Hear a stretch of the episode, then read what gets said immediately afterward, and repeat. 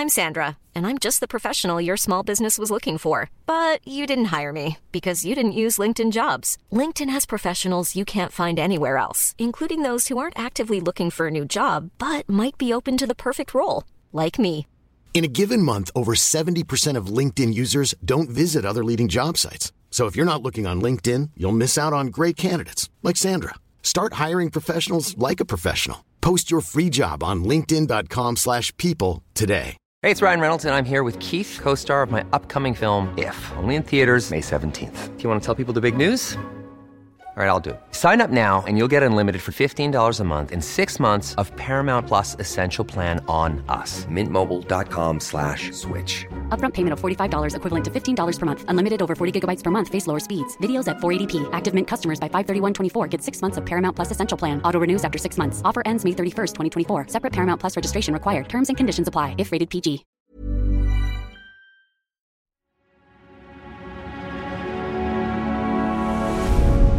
Tortoise. There's a moment in Lizzo's 2022 documentary, Love Lizzo, that I've been thinking about a lot recently. Um, if we have not met yet, I'm Lizzo. Um, it's really important for me to know who everyone is that's a part of my show. The singer is standing in an empty arena. Behind her, there's this wall of plastic seats, row after row, waiting to be filled with thousands of adoring fans. In front of her, there's an expectant semicircle of dancers and crew members. It is pep talk time. And Lizzo tells her team about what she's been through to get to this moment. Once upon a time, I had one person on the road with me, and I had my DJ Sophia, and I had two dancers and a table with a cloth and a chair. and uh, now I'm emotional. It's a journey that we, the documentary audience, have just watched unfold on screen. Love Lizzo charts the singer's rise from teen rapper to pop superstar performing at the Grammys. According to the description on BBC iPlayer, viewers meet the real Lizzo, the woman who, quote, deals with the same issues as her fans around the world insecurity, rejection, and heartbreak. We watch her confront sexism, racism, and fat phobia, and develop into a global figurehead for self love and body positivity in the process. The film, Lizzo says, is a chance for her to share that journey in her own words. I actually have the opportunity to truly definitively tell the story from 2019 and Truth Hurts going to number one all the way to right now with my arena tour. So it's it's gonna be incredible. It's finally the full story on my terms. I love that. And that's why I keep going back to that moment, that pre show pep talk in the arena. It's the emotional conclusion of the documentary. I just want to say thank you from the bottom of my heart. You're making my dreams come true. So Because, yes, this is the story of Lizzo's journey, told on her own terms, in her own words. But it's not necessarily the story that other people tell about those years, or about that first arena tour she's about to embark on. The American rapper and singer Lizzo has been accused of sexual harassment by three former dancers. The Grammy winner and her production company are being sued over the claims. They include allegations of hostile working environment and performers being shamed over their weight. Lizzo has emphatically denied the allegations, and she's filed a motion to have the lawsuit dismissed. The singer says she doesn't usually respond to what she calls false allegations, but she says these are so outrageous she had to. But in the wake of the lawsuit, more stories came out about that tour and about that documentary. The original director on the Love Lizzo film alleged that she dropped out of the project because of the star's disrespectful behaviour and the hostile work environment.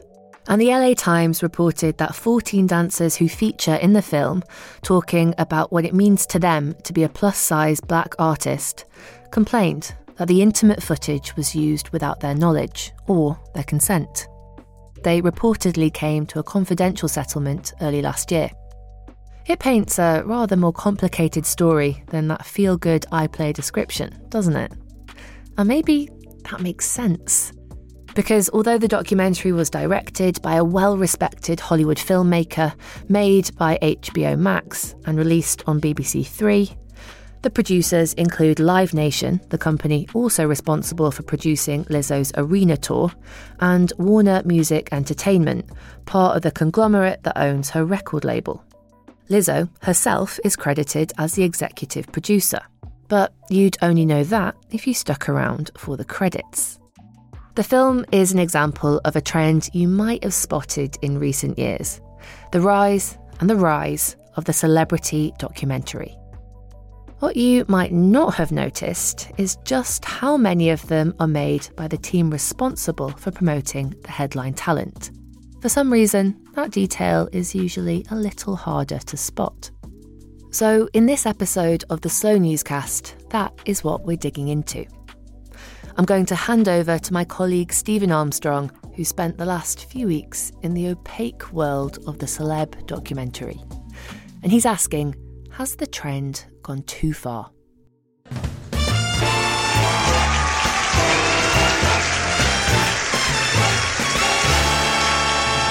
Well, the press occasionally, I mean, seem to always print the things that make good copy or they think make good copy. They never mention the, the things that entertainers do for charity and um, raising money for boys' clubs and hospitals and that cetera, but they always do if you're in some kind of a, if you happen to brush somebody leaving a bar or something like that. Well, I've never, I've never done anything like that. No, just. Or, um, I think. If I'm going to brush anybody, he's going to get knocked down. I think. when I went to journalism school, they made me read a profile in Esquire called Frank Sinatra Has a Cold. It's an amazing piece of journalism. The author, Gay Talese, had been sent to Los Angeles to interview Frank Sinatra. But Frank, well, Frank had a cold. So Gay Talese waited around for days. He followed Frank and his entourage from recording studio to late night bar to restaurant just to see if he could get a little time with old Blue Eyes, always watching the flustered flunkies who served the star like he was a mafia don. In the end, Frank didn't grant the interview, but Talese still produced a beautifully observed account of the power and menace of Sinatra in Hollywood. It was a neat trick. And we read it as students to learn about the ways that celebrities try to control journalists. In those days, Frank Sinatra only had a single weapon, and he deployed it, denying access. But Gay worked his way around it.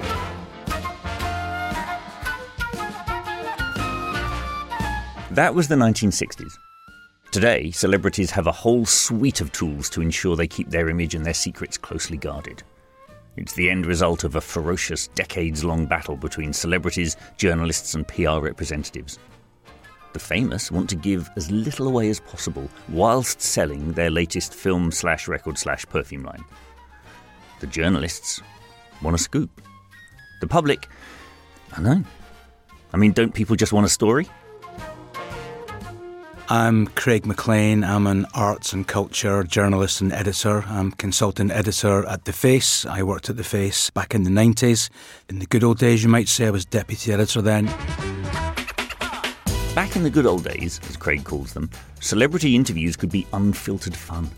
Like the time he flew to a 16th century abbey outside Paris to accompany the Icelandic singer Björk on a 48 hour press junket. Anyway, at the end of these 48 hours of interviews, she was in need of a drink, understandably. So she introduced me to the wonder that was a Kir Royale, which I'd never had before, and we got really drunk. We all ended up outside in the graveyard of this ruined old abbey, uh, drinking and dancing to a beatbox, as they were called them back in the day.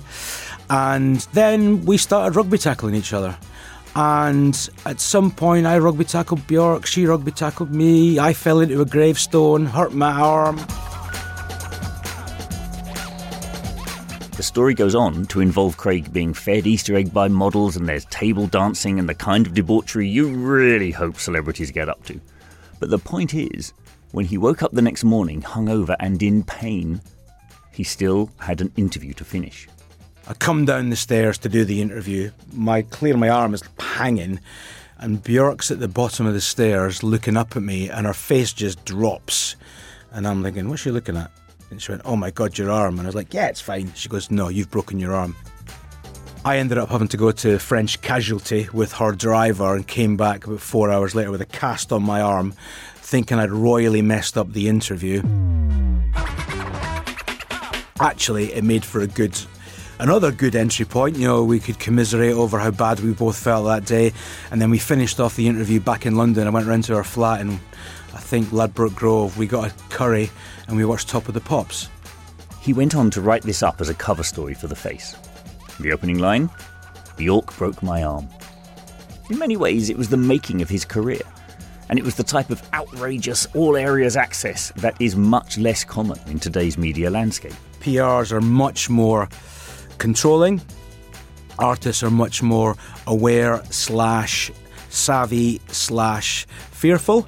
Social media is obviously something uh, back then it did, literally did not exist. So there was no sense of story having an afterlife. Now, because things can travel at the faster than the speed of thought, understandably, artists, PRs are much more, you might say, micromanaging in lots of ways and much more aware of a the, the, the reach of interviews they give, but also the damage that the interviews they give can do. Ultimately, it's all about control. If you deny access, it doesn't stop journalists like Gay Talese telling the truth about you. So why let them be the storytellers? Why not put your own story out there? Tell it yourself. Tell it louder. Drown out anyone who suggests you might not be one hell of a guy or gal. Tell the world. Don't be fooled by the rocks that you've got. You're still Jenny from the block.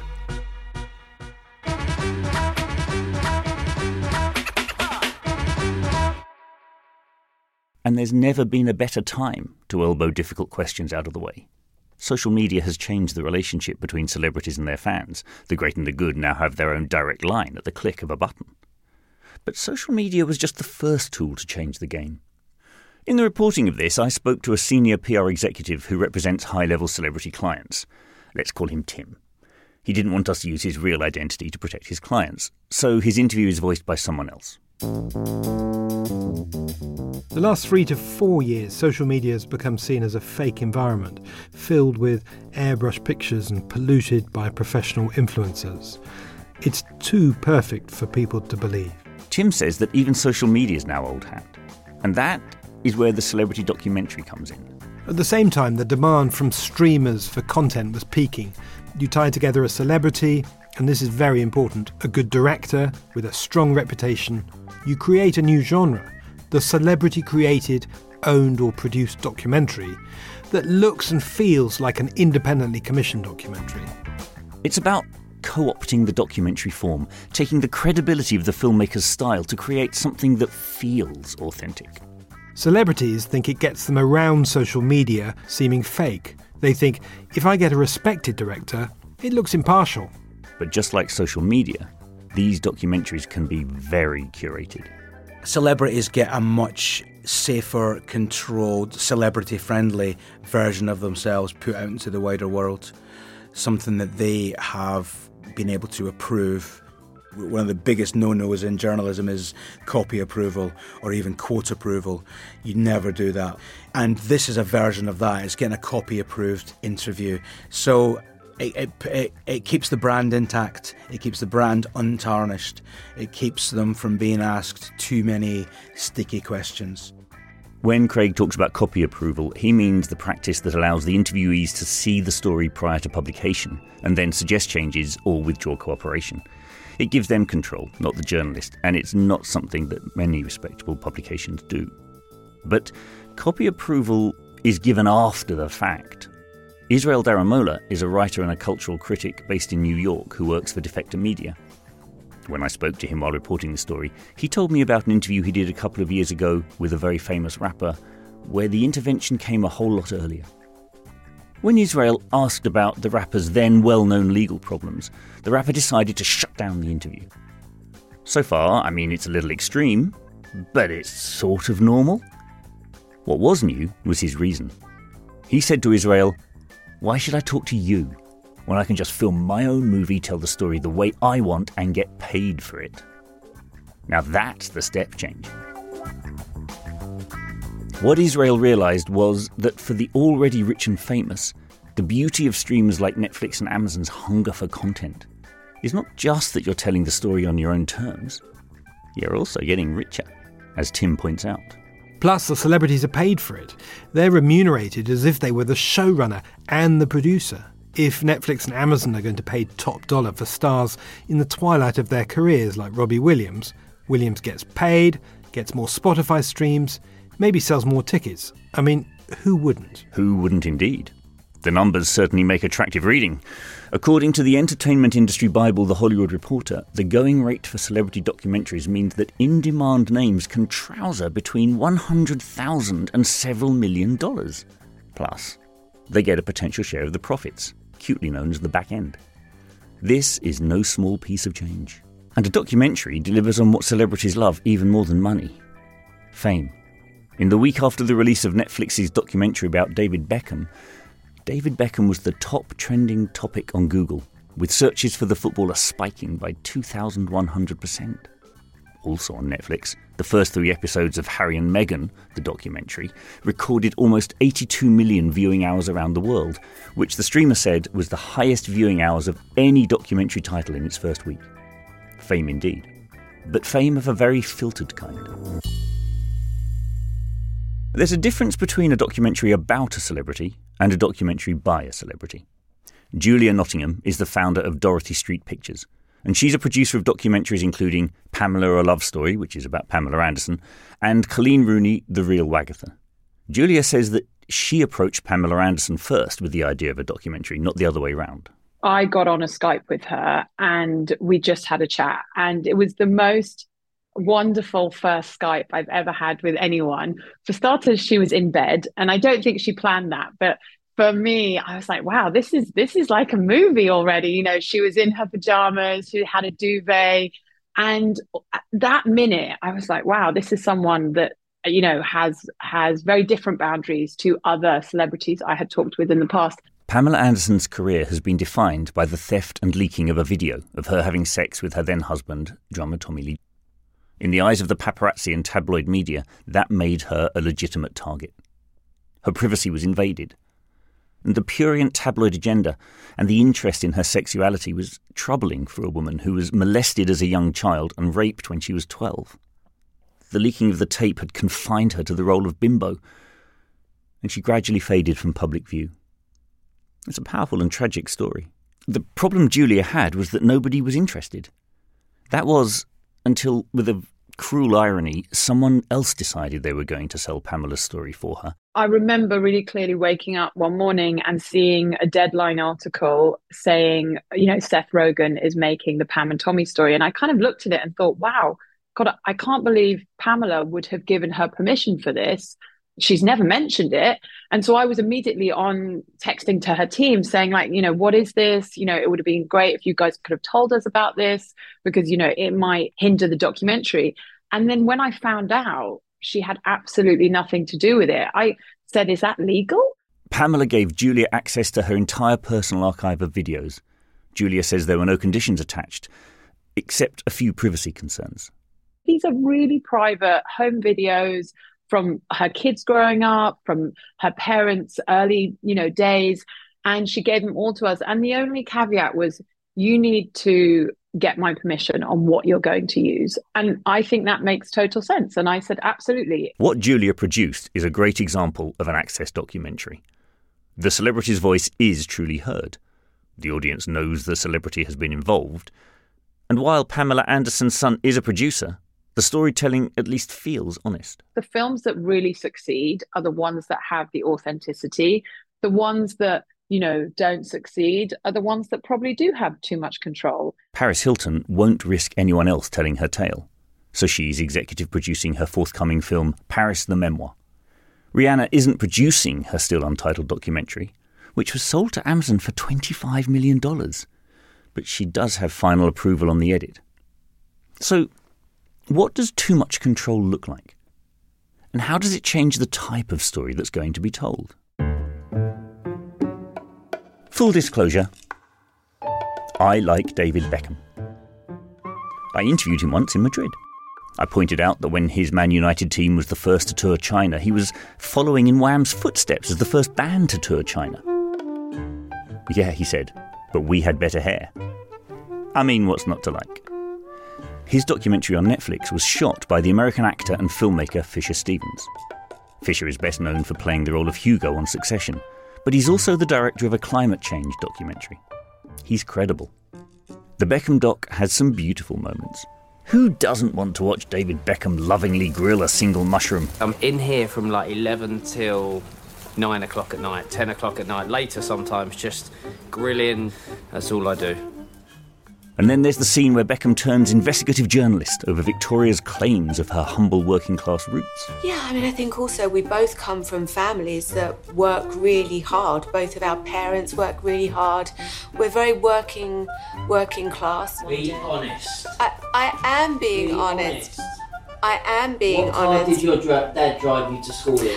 So my dad did. No, one answer. My dad. What well, car was it? All right, it's not a simple answer What because. car what did you get your dad to drive It you to depends. school? No, no, no, no, no. Okay, What in the car? 80s, What- my dad had a Rolls Royce. Thank you. This is the kind of moment that audiences don't usually see. Because, honestly, most of any journalistic interview doesn't make it into the copy or the final cut. For example, we played you a sizable chunk of Craig McLean's Bjork story at the start of this episode. The truth? We played you less than a quarter of what he said. Maybe it had a great bit about Bjork that was as good as David roasting Victoria. But you'll never know. The journalist decided what you got to hear. And heaven knows journalists have done deals behind the scenes with celebrities about what's seen and what's not seen for years. And the reader or viewer has no idea. A celebrity documentary is just a more upfront way of doing this? So, in the Beckham doc, there was good stuff on screen for sure. However, Fisher Stevens, the director, was hired by David Beckham's own company, Studio 99, which produced the documentary, so he was working for the guy he was filming. Might this have blunted his sharper questions? Fisher Stevens gave lots of interviews about directing the David Beckham documentary, but I don't remember reading one where they talked about Beckham being the producer. You're filling the desire for celebrity content, but without the meaningful perspective. The Beckham marriage has been dogged by rumours of infidelity, but the word affair is never mentioned in the series. David refers to the strain of negative media coverage, but it's a sideways glance at best. The documentary also failed to explore Beckham's controversial deal with Qatar to act as a sporting ambassador for the nation during the 2022 World Cup. The footballer has long been seen as an ally of the gay community. He's appeared in photo shoots in Attitude magazine, and he speaks warmly of his gay fans. Accepting a reported £150 million from a country where homosexuality is illegal, punishable by imprisonment, and if you're Muslim, possibly even death. At least that deserved a question. I don't think it's overly intrusive to want to present a kind of 360 degree image of someone. It's great, you know, let's sing hosannas for the amount of goals that David Beckham scored or how good he looks when he's making his honey in the Cotswolds. It's, but it's still justified to ask him about the bits where it wasn't quite as peachy. A spokesperson for David Beckham said the footballer did not have final approval of the series, and that Fisher Stevens decided not to include the Qatar story because it only received attention in the UK, and this was a global documentary. The Harry and Meghan documentary, meanwhile, was produced by Dan Cogan, who won an Academy Award in 2018 for Icarus, his expose of the Russian Olympic doping scandal. The documentary was made by Archwell, Harry and Meghan's own production company. Now, like Pamela Anderson, you can fully understand why Prince Harry, of all people, would want to take control of his own story. But still, who chose to ignore Meghan's first ill fated marriage? Who offered no rebuttal to any of the points, claims, or complaints they made? Including that the palace controlled everything from the announcement of their engagement to Meghan's wardrobe. We were in this bubble where everything is controlled by them. Couldn't even text my friends a photo. If you can't do this, you can't. Okay. And you do as you're told, but your world just becomes more and more like this. Or that Prince William traded stories about Harry to the press. And to see my brother's office copy the very same thing that we promised the two of us would never ever do, that was heartbreaking. Or that palace staff would not let Meghan seek help when she felt suicidal. Here's Tim, the PR expert. Some of the interviews succeed, but some really fail. Harry and Meghan went way too far. It felt like one of the more fawning Nicholas Witchell or Trevor McDonald interviews.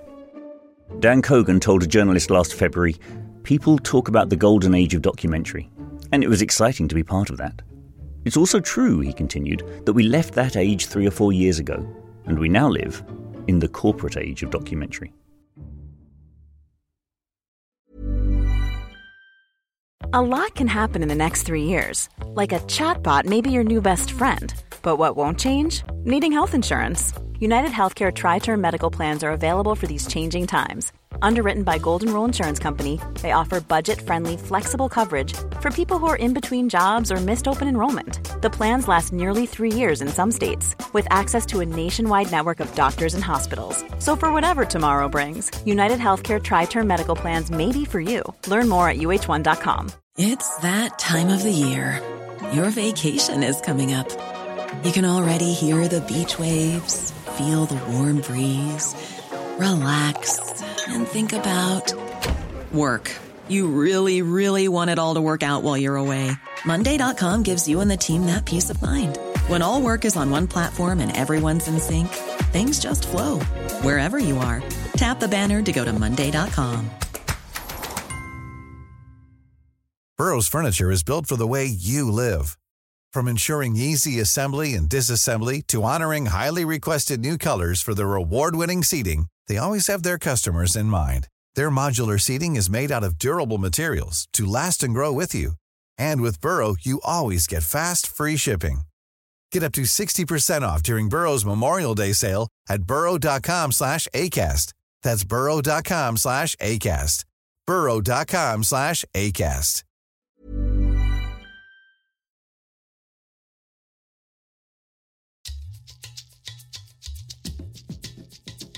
There's a third type of celebrity documentary that's becoming increasingly popular the issues based film. There are a lot of examples on the BBC website.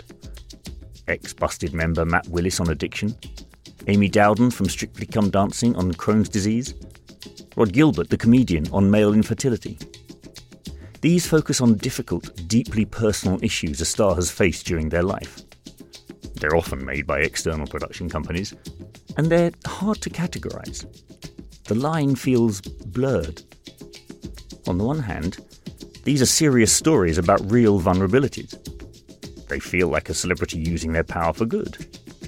Isn't that exactly what some people want them to do? Plus, they are clearly a different style of film to the standard PR fluff documentary.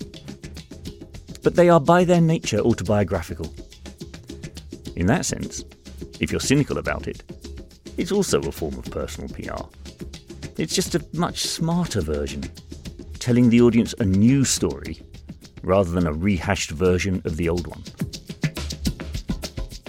In July 2022, the BBC showed a documentary called The Real Mo Farah. Mo Farah, of course, is the most successful British track athlete in modern Olympic history. And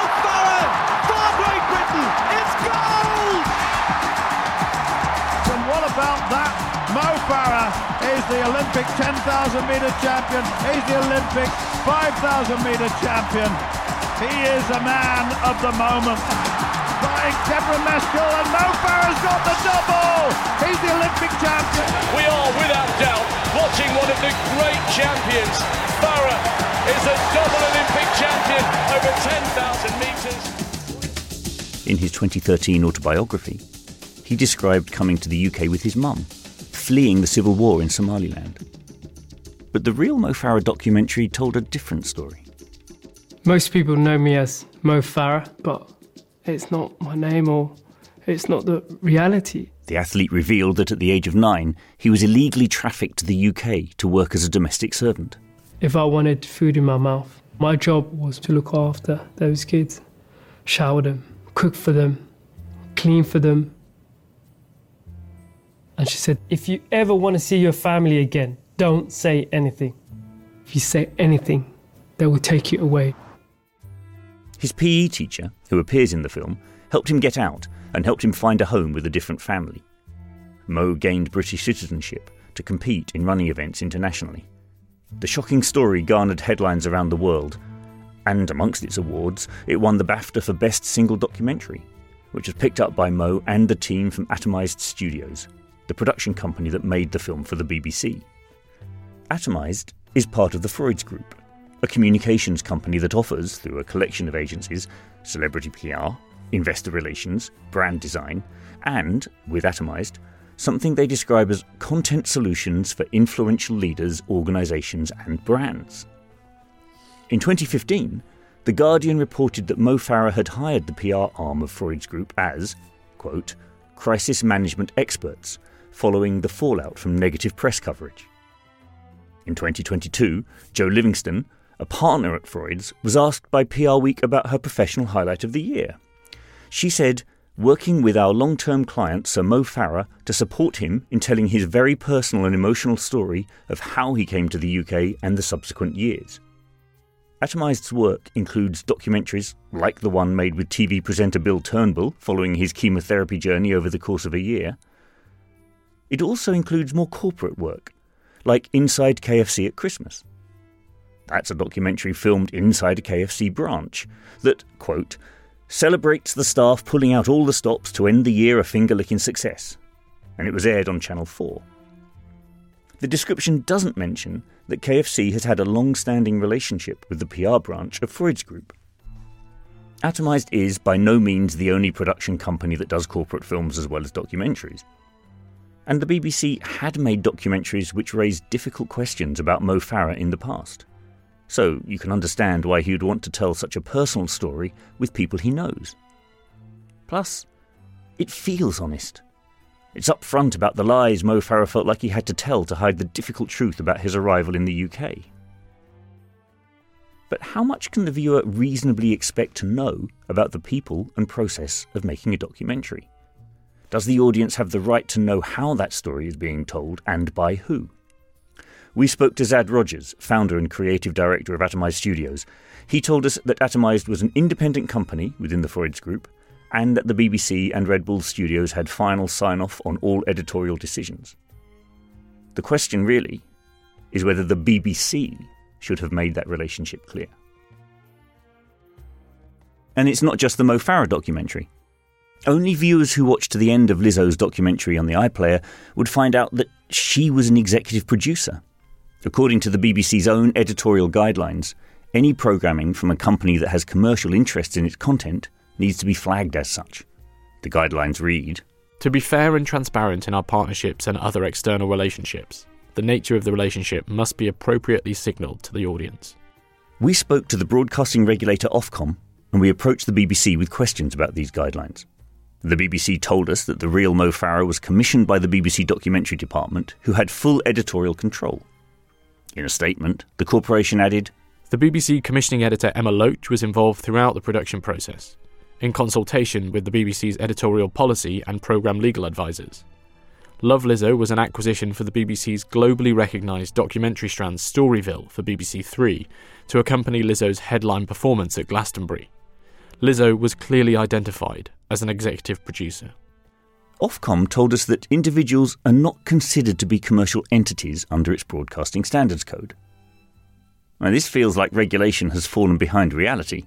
Celebrities are brands in so many ways, from the product lines they own to the image they construct to make money. There are millions of dollars at stake here. Do you think that we should, as viewers or fans, know when the story is being told by a journalist versus the story being told by a PR company? I do think we should know when the subject has creative and financial uh, skin in the game, as it were, because then it becomes a different thing. Then it becomes much more likely to be PR spun. I don't know how you do that. I don't know if you have, you know, like a, a crown style disclaimer at the start of the doc saying this is a dramatized a, a version of events. Uh, but I think it behooves us to know the origins of these documentaries, certainly, or, or see peer past the curtain and understand why this is this is being made at this time. It's not obviously uh, obligatory. Most viewers are probably quite happy to sit and watch uh, the Lewis Capaldi doc or the Beckham doc or the Ronnie O'Sullivan doc or the Lizzo doc, Pamela Anderson doc, and just think, wow, I'm getting I'm getting great access to these people, and they take it for what it is. Uh, but I think for any of us who are with a broader uh, view or a more nuanced view or want to have a more nuanced view, then yeah, we should definitely look behind and look at the credits and see uh, who is making this and why. Let's be clear. These documentaries themselves aren't really the problem. It's about transparency. Maureen Ryan is a contributing editor at Vanity Fair. Her book, Burn It Down, is a riveting expose of Hollywood's dirtiest secrets. She's also an avid documentary watcher. You know, when it comes to this realm of public figures, politicians, and so forth, I actually think that if you pick the right documentary filmmaker and you give them that access and you allow them to have a point of view, you are probably going to come up with the best product, but that's taking a risk. And I think that more and more entities with power and fame are ever more risk averse. And that could be a corporation, a politician, a footballer, a, you know, a top musician.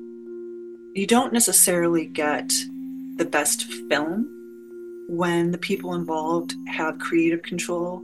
You might get the best image management I don't know that you're necessarily going to get the best documentary film. What they're doing, she says, is banking on the prestige of the form. A documentary film has a glow of legitimacy.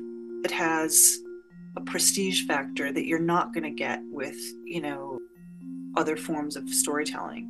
People are trading on the prestige of the documentary form. If this form can be bought and used to build someone's brand, and avoid any uncomfortable truths, well, then it becomes propaganda. I feel like we're moving toward this model where that specific point of view and points to make are going to be dropped by the wayside in favor of making this celebrity or making this public figure or politician look better. And again, this is just a part of a larger troubling trend of the media not being an independent entity that does meaningful work, but you know serves as kind of the handmaiden of those who already have a lot, a lot of power, a lot of insulation. Because, as Maureen Ryan points out, it's not just celebrities. Take Trump 2024, The World After Trump. You can find it on Amazon, Apple TV, and its own website, trump2024.film. On Apple, it's listed as a documentary, with the description chronicling President Trump's administration and what the nation will look like after his term. It was made by a production company that has explicitly come to support the Trump campaign. The film's own website has a slightly different tone. This film will awaken the people, it hollers, under a drop down menu with options to donate to the Trump campaign. In 2020, Michelle Mone, then a Conservative peer, was accused of lobbying the government by exploiting a VIP fast track lane set up during the pandemic to win £200 million worth of contracts for her husband's company, PPE MedPro.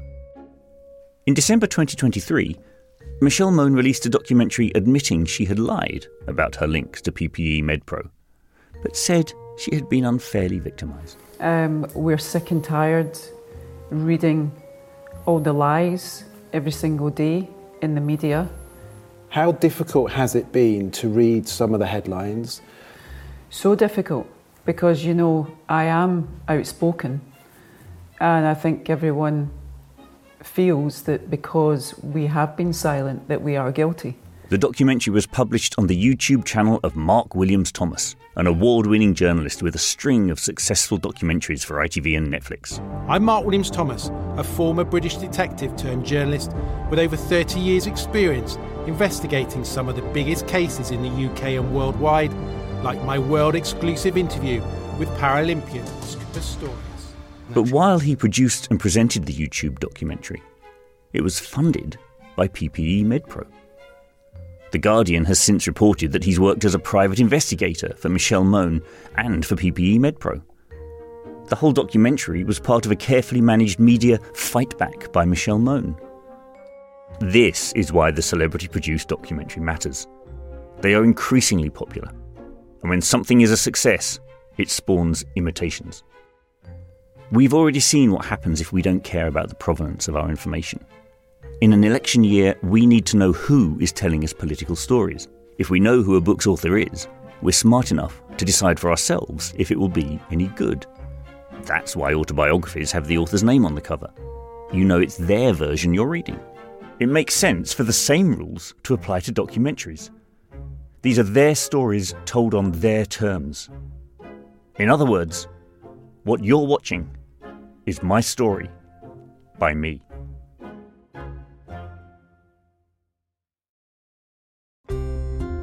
Thanks for listening to this episode of the Slow Newscast. It was reported by Stephen Armstrong. It was produced by me, Claudia Williams, and Matt Russell, and the executive producer was Jasper Corbett. Sound design by Dominic Delagi.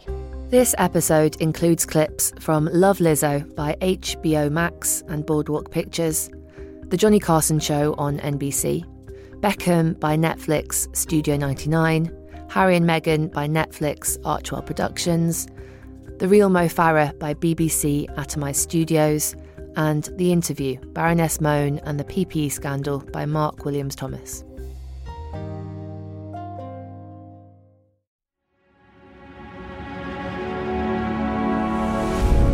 Tortoise.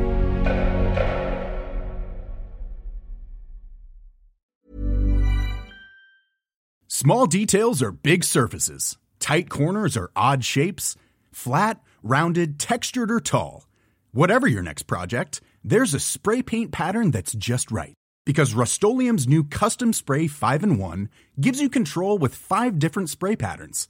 So you can tackle nooks, crannies, edges, and curves without worrying about drips, runs, uneven coverage, or anything else. Custom Spray 5 in 1. Only from Rust Hey, it's Paige DeSorbo from Giggly Squad. High quality fashion without the price tag? Say hello to Quince. I'm snagging high end essentials like cozy cashmere sweaters, sleek leather jackets, fine jewelry, and so much more. With Quince being 50 to 80% less than similar brands.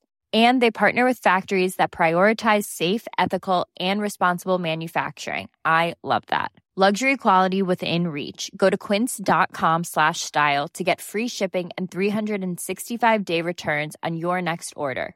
Quince.com slash style. Hello, I'm John Curtice. And I'm Rachel Wolf. This week on Trendy, the monarchy. A year after the coronation, and as King Charles returns to work, what do we think of it? And how has that changed over time?